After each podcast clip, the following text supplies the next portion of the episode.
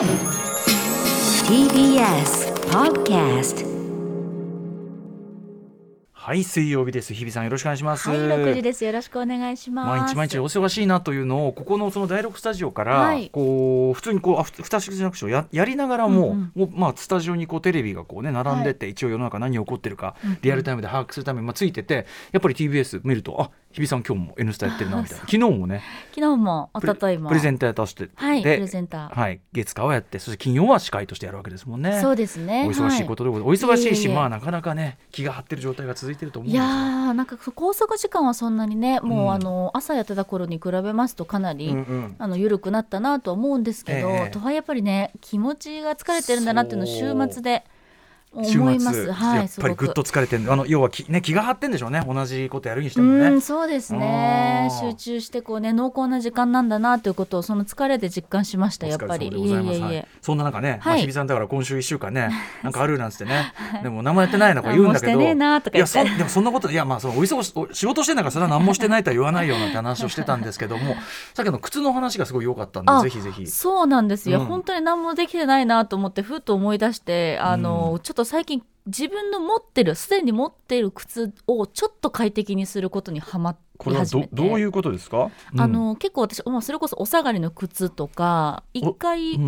ん。なんかあの履いて同じのをずっと履くタイプなんですね。うんうん。気に入ったものを、はい、で、うん。あんまりその自分の足にうん。合ったものに出会えなくて。これね重大なことですよ。本当に。パンプスとかはねやっぱりね、うんそう、でなんかブーツでごまかしちゃうんですけど毎回、はいはい。スニーカーとかでとりあえず、うんうんうんでもやっぱりパンプス履きたいってなった時に、ちょっとやっぱり痛いとか、うん。ちょっとこうずれるとか。これはねあの市販品はねそのまんまだとそれは当たり前なんだよね。そうなんですよあのね。靴職人三沢さんね、はい。さんも言ってましたけどパンプスというのはあのスムースに履けるけど脱げちゃいけないという非常に矛盾した命題を満たさなきゃいけない難しい靴で、大抵の人は合わない靴を履いてるから足の具合とか体の全体の具合が悪くなったりといかなんてことを言ってました。そう、ん。その言葉を思い出して、うんうんうん。で実は年末に私地下鉄からふって登ろうとして出口に、ええ。そし右膝が曲がんなくなっちゃって何それ？いやわかんないどういうこと？どういうこ原因不明で。とええ？僕疲れだったのえか。み膝が曲がんない？急に曲がんなくなっちゃったんですよ足が。なんだろう？えあれさこうわかんねえ。なんかちょっと理屈としては活気の交差テストでこう、かこう随意反応でビンビンってなったりするけど、うん。な何かが引っかかってこうそなんかこう何かが引っかかって曲がんない感じ？うなんかそんな感じ。がいわゆるもう錆びちゃってる感じっていうか突然にで別にでもでもどこが痛いかなと思ったら膝よりもやっぱり足の裏が痛くて。痛くて足の足の裏。足裏から来てるうん。何かだってことをそこで感じたんですよ。ビーンとね。そうビーンとビーン。とビーンときちゃって。右足ビーンうん。右足がビーンとなっちゃってどうしようってなって、うん。でそこであちょっと靴をちゃんと見直そうって思って。やっぱその靴はよくねえなっていうのはだから感じながら歩いてたわけですね。そうなんですよ、うん。ガタが来ちゃったんですよ積もり積もって。あらまあこれは。でその専門の靴屋さんに行くと本当に何百円かの薄い小さな、うん。あの中敷きっていうんですか、うんうん。頭あの前だけとか後ろだけとか、ええええあの靴のこう足の裏じゃなくて甲の部分、うん。上の方にもつけてくれるのもいっぱいあって。ちょっと待ってください。専門のそういうこう微調整靴屋さんみたいなのがあるってこと？あるんですよ実は。へ結構ねえデパートとかにはあるんじゃないかな。あそうなんだ。か中敷きだけのコーナーとかがあったりあして。マジで？でそこに行ったらスリッパ貸してくださって、その場でこの靴のここれどうですかとかこれどうですか、みたいな感じで。その人に合った塩梅の。いろんな中敷きとか柔らかいものが良かったり薄薄さも薄さで結構0.5ミリ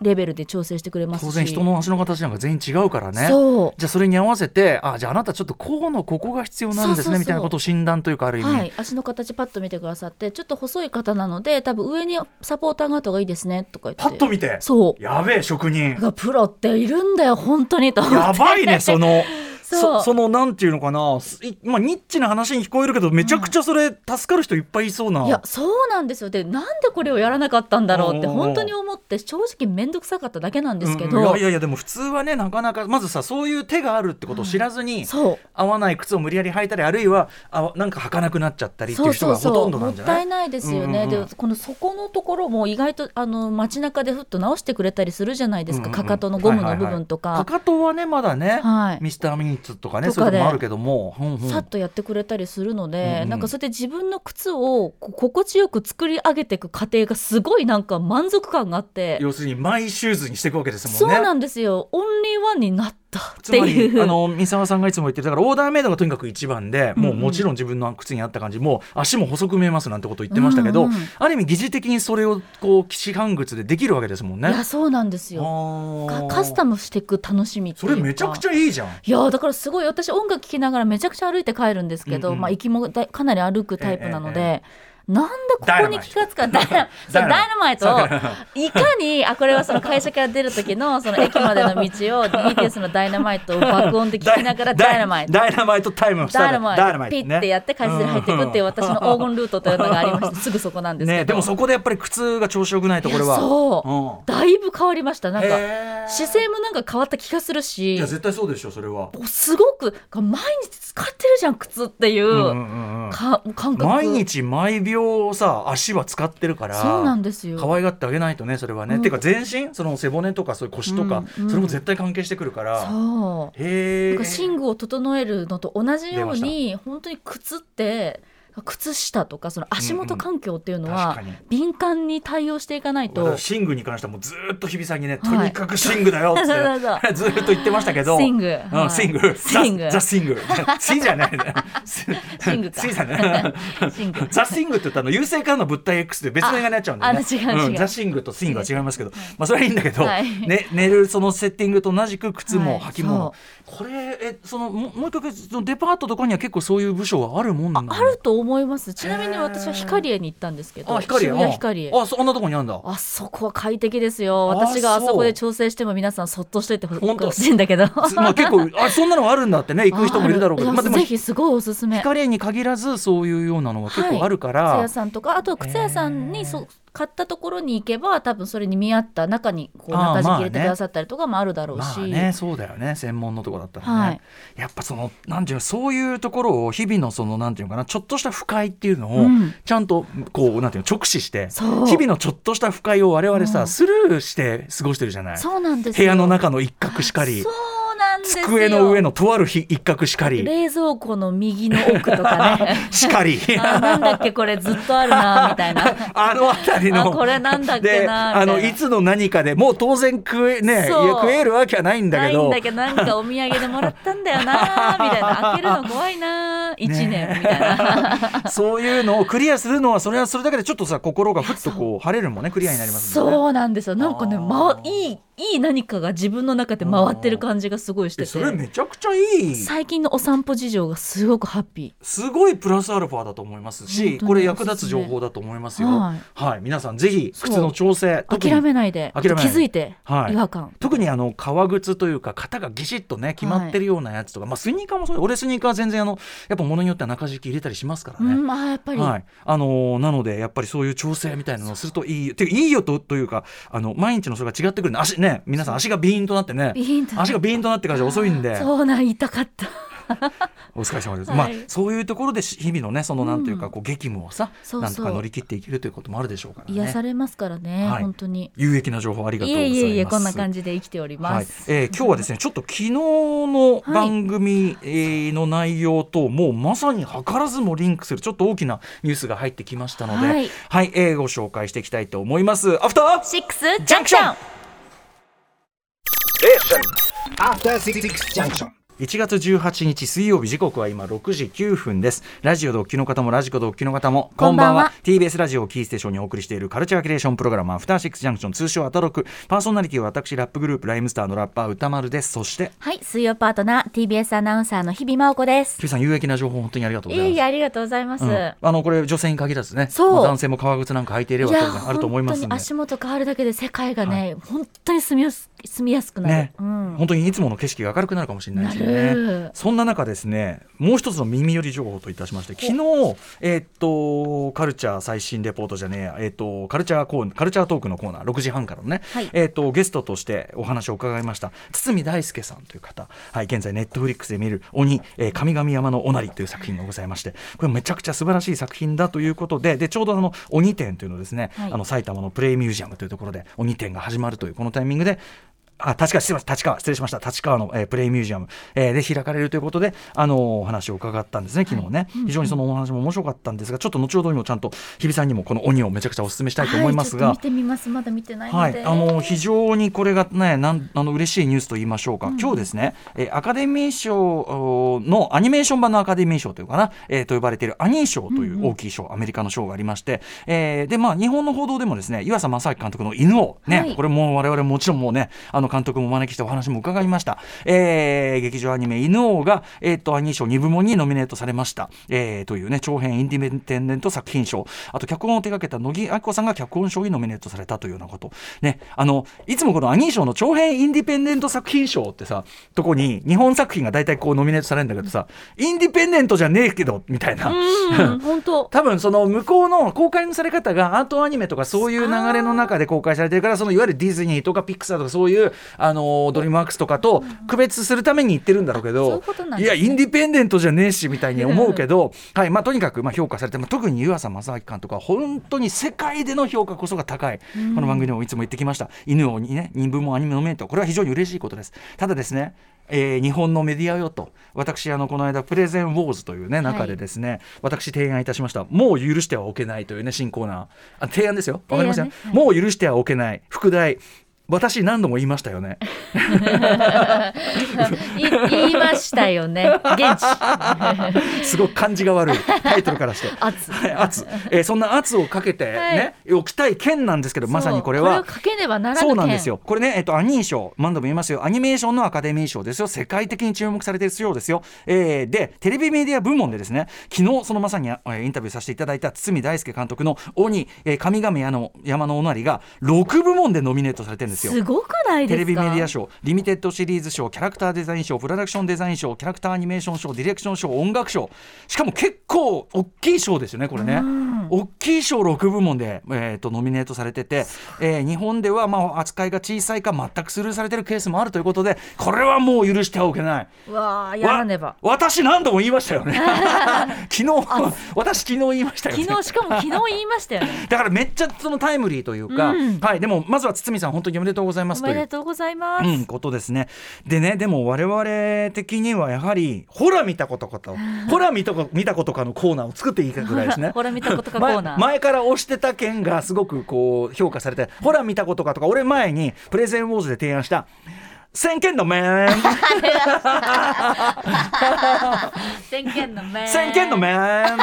コーナー扱ってもいいぐらい。やっぱりね鬼は素晴らしい作品なんです、絶対に日比さんも好きになるから、っていうのは、はいあの僕はねあのなんならプイプイモルカ級の人気が爆発して当然あのおかしくないというかそうなるべき級の作品だと思う、えっと、ご覧になればあこれストップモーションアニメかなっていうふうに思うようなタッチ。で実際昨日お話も伺いましたが、えっと、ストップのドワーフというねストップモーションアニメのスタジオで、えっと、おのなんていうかな力を得てあのストップモーションアニメ作品として制作を始めたんだけど、えっと、やっぱ当初の競争よりも話のスケールがどんどんあ大きくなったので、えっと、最終的にはその CG 作品として CG アニメーションとして作ってるんだけどただあのタッチは完全にストップモーションアニメです。なので多分見分けつかないぐらいなんじゃないかなと思います。っていうのはあの例えばいろんなねその妖怪というか山々の神々というかねそういうのが出てくるんだけどそれぞれに質感みたいなものがその実在的な質感みたいなのがあるんだけどその中のナリドンっていうねこの主人公のおなりのお,、まあ、お父さん的なね立場。ナリドンっていうまあ要するに雷神です。雷の神様。雷神のあのー正面のねこうなんていうの？質感は完全にフェルトですね。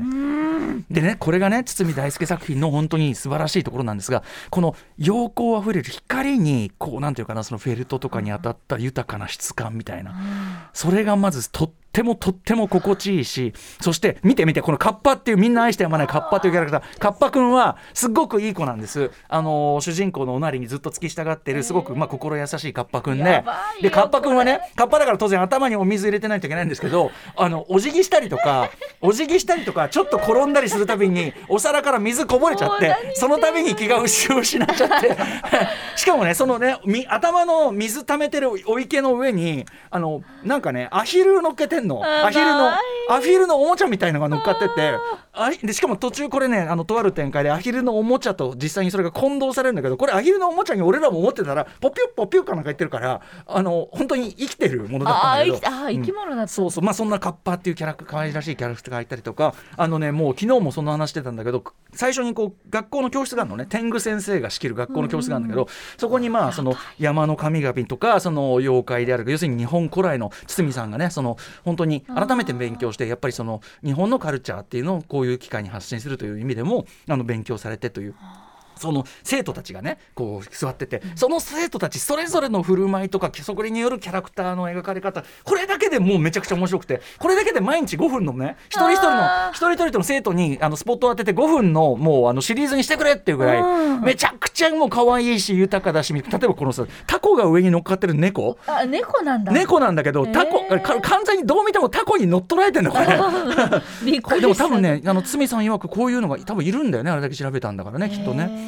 でねまあそういうで1話目はその、えー、おなりさんっていう、まあ、少女ですね、と、まあ、その雷神であるその、えー、ナリドンという、まあ、お父さんとの関係。ですごいほんわかした関係で、でもうね音楽芸で呼ばれるんですよね「えー、ドンツコツコツコワッショイワッショイドンツコツコツコワッショイワッショイ」ってやってでこう雷をドーンなんて起こしたりしてみたいな。で私もいつか立派な雷を起こせるようになるんだなんつって。1話目はそういうこう健やかなねすごくほんわかした感じで終わるんです。ところがですね全4話です。1話50何分とかかな、えー、4話なんですけどもまああっという間に見れますけど皆さんぜひ2話目のラストまで見てみてください。そこで2話目のラストであのほんわかアニメで終わらない作品であることが突如ドーンと明らかになってそこから昨日いろいろお話も伺いましたが最終的にはやっぱりその例えば現在の、まあ、日本も含めですけども世界を覆う例えば排外主義要するに自分と異質なものを排除するというような風潮であるとか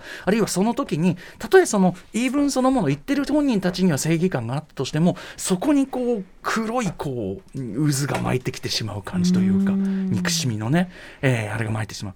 でそこで初めてだから鬼ってなんだっていう問い鬼ってそもそも古来まあもともとは例えば海何らかの形で日本にこう来た、えーっと要するになんていうかな民族的人種的ルーツが異なる方、見た目とかが違う方のことを指していたとも言われる、でそこに出して起こるおあの要するに鬼と指して排外するというような、その鬼でもあるし同時にさっき言った心の中に黒いものが心に鬼が住んでるって言い方しますよね、うんうんうんうんその鬼もあるじゃないですか。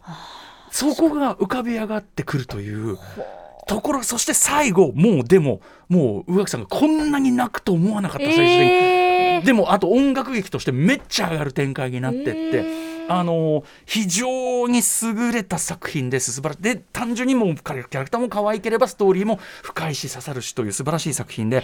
なのでえっ、となんで見せなかったんだ私は。いやいや見なきゃ、うん、あのおいしあのななかなか日本だとちょっとまだね、日本だというかな世界的にもまだあの注目が足りてないところがあるなというんで実は堤さんに改めてお話を伺おうというのがあったんで、このアニー賞が大きな追い風となればいいなというふうに、えー思ってます、えーちなみにですねあのメールいただいてます。タフカップマニアさん、えー昨日1月17日の、えー堤さんのインタビューとても楽しく拝聴しました。ありがとうございます、えー歌丸さんと宇垣さんの作品への愛情が伝わってきて堤さんも乗って喋ってるなという印象でした、えーと私たち夫婦は堤さんの画集スケッチトラベルの頃からのファンです、えー鬼は制作が決まってからもしばらくは配給会社が公表できないということで堤さんから楽しみにしていてくださいねと聞かされてきましたが公表された時にはまさかのネットフリックスとはと驚きました、えーその、えー、と堤さんが前に2014年に作られたこれもすごい短編。ダムキーパーと同様世界中のたくさんの方々に見てほしい作品なので本当に良かったと思いますと。で、えーインタインタビュー中でドンつくつくつくわっしょいわっしょいの掛け声で盛り上がっていましたよね。実はあの大合唱にはうちの奥さんも参加しています、えーえー堤さんのスタジオトンコハウスにはダーティーパルズというファンクラブがあります、えーうちの奥さんは初期からの会員で日本で声入れのオーディションがあると聞き応募して無事収録に参加できたというわけです、クレジットタイトルにもコーラスとして名前が載っているんですよ。へえトンコハウスはファンをとても大切にしているスタジオでこれ以外にもズームを活用して対談やちょっとしたイベントをたくさん開いてくれています。ぷいぷいモルカーのさ、えー。えーあの見里監督との、えー対談なんかもありましたよと。はい。えーで、えー ONIとトンコハウスに興味を持った方はダーティーパルズにも参加してみてはと思います、えー、 ONIとトンコハウスの大成功を祈り続けています。この、えっと、ダーティーパルズというのはダムキーパーというこの作品を見れば、なぜダーティーパルズという名前がファンクラブについているかは分かります。おうん。ー優れた作品でございますこちらもね。ということであのまずはあのぜひ皆さんあのネットフリックス鬼神神々山のおなりあのご覧いただきたいと思います。もう本当に文句なしの傑作だと思いますし、はい、特にやっぱりその質感であったり光と影の表現そしてそこから醸し出される、うん、瞳の中のこう光感っていうかこれもすごいなと思って今こう教室のシーンのね、はい。あのあのティザーのものを見てるんですけど、なんかこの小さな瞳にちゃんと窓とかはい。景色が映ってて、映り込みもね、はい。そしてそのね瞳にの表現まさにおっしゃる通りがすごく強いから涙の表現もすごく強いんです。えー、すごい。ぜひこの機会にネットフリックス鬼ご覧いただいて絶対見ます。そして堤さんまずは鬼賞アニメノミネートおめでとうございますいっぱい取っちゃうといいですねと思いますはいということで、えーおお時間来てしまいましたメニュー紹介いってみましょうはい、この後すぐカルチャー界の気になる人、物、動きを紹介します。カルチャートークのコーナーです。今夜のゲストは、純駆動書店池袋本店の書店員斉藤香奈さん登場です。2月から始まりますアトロクブックフェア、その詳細と、そもそもブックフェアって何ですかといったお話、そして今年から始まるある異次元のブックフェア対策について番組スタッフからご紹介です。え書店員のリスナーの方、とにかく聞いていただけたら嬉しいです。はい、僕ちょっとさっきからさっきのメール自分で読んだとこずっとあの違和感があったけど美里監督ですね。あ、ま三里監督ですね。そうそうそうそう、三はい。里監とも督。はい、ポイポイモルカそう。あの里見さんってこうあのちょっと間違えてあのあいらっしゃるね。美里監督です。失礼しました。はい、美里智樹監督です。はい。えーということであの、はい。アトロクブック屋のお知らせでございます。は、はい。いえーそして7時から日替わりでライブや DJ プレイをお送りする音楽コーナーライブダイレクト。今夜の DJ はこちら。あ SES なるほど。えー K-POP DJ の DJ、DJ キキさんが登場。2000年頃に韓国で流行った歌謡曲カバーなど、K-POP の Y2K ミックスを披露してくれます。そして、はい、7時30分頃からは毎月第3水曜日にお送りしています SDGs ジャンクション地球を笑顔にするラジオ。今回はですね、先月に引き続きギタリストの杉蔵さん登場です。杉蔵さんが立ち上げたアパレルブランドザ・ワンネスのお話などを伺いました。そして7時45分頃からは新概念提唱型投稿コーナー、映画館での思い出や体験談をご紹介します。シアター一期一会です。そして8時台の特集コーナービヨンドザカルチャーはこちらです。かつては貴族の飲み物だった紅茶が手軽に飲める時代だからこそ紅茶を飲んでそのありがたみを全力で実感したいんだ特集何気なく普段から飲んでいる紅茶ですけれども今からおよそ200年ほど前まで庶民の手には全くと言っていいほど手が届かないそして貴重かつ超高級なものだったいわば貴族の飲み物だった私あのそうですね。東京国立博物館の正門をかつてはあの皇族しか取れなかったところだっつってあの何度も何度も通る。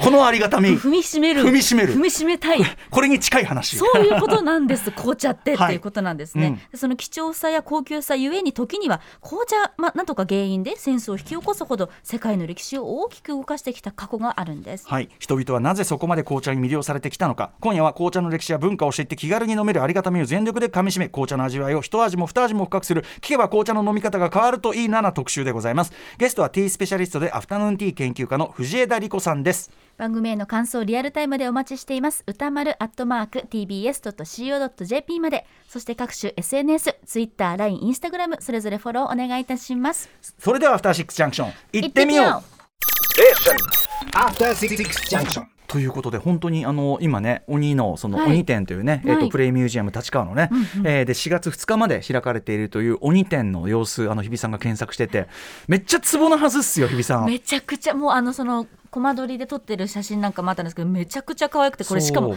グッズ欲しいって叫んでたらありました。ぬいぐるみ。宇垣さんが全く同じものに大騒ぎしておりました。あーサコッシュあー 欲しい。全然見てないのに欲しい。でもぶ すでにね 確かに確かに。何も見てないのに欲しい。に。にわか以下だけど。にわか以下でもさわかるよ。俺俺もあの一番自分を駆動するのって物欲なのよ。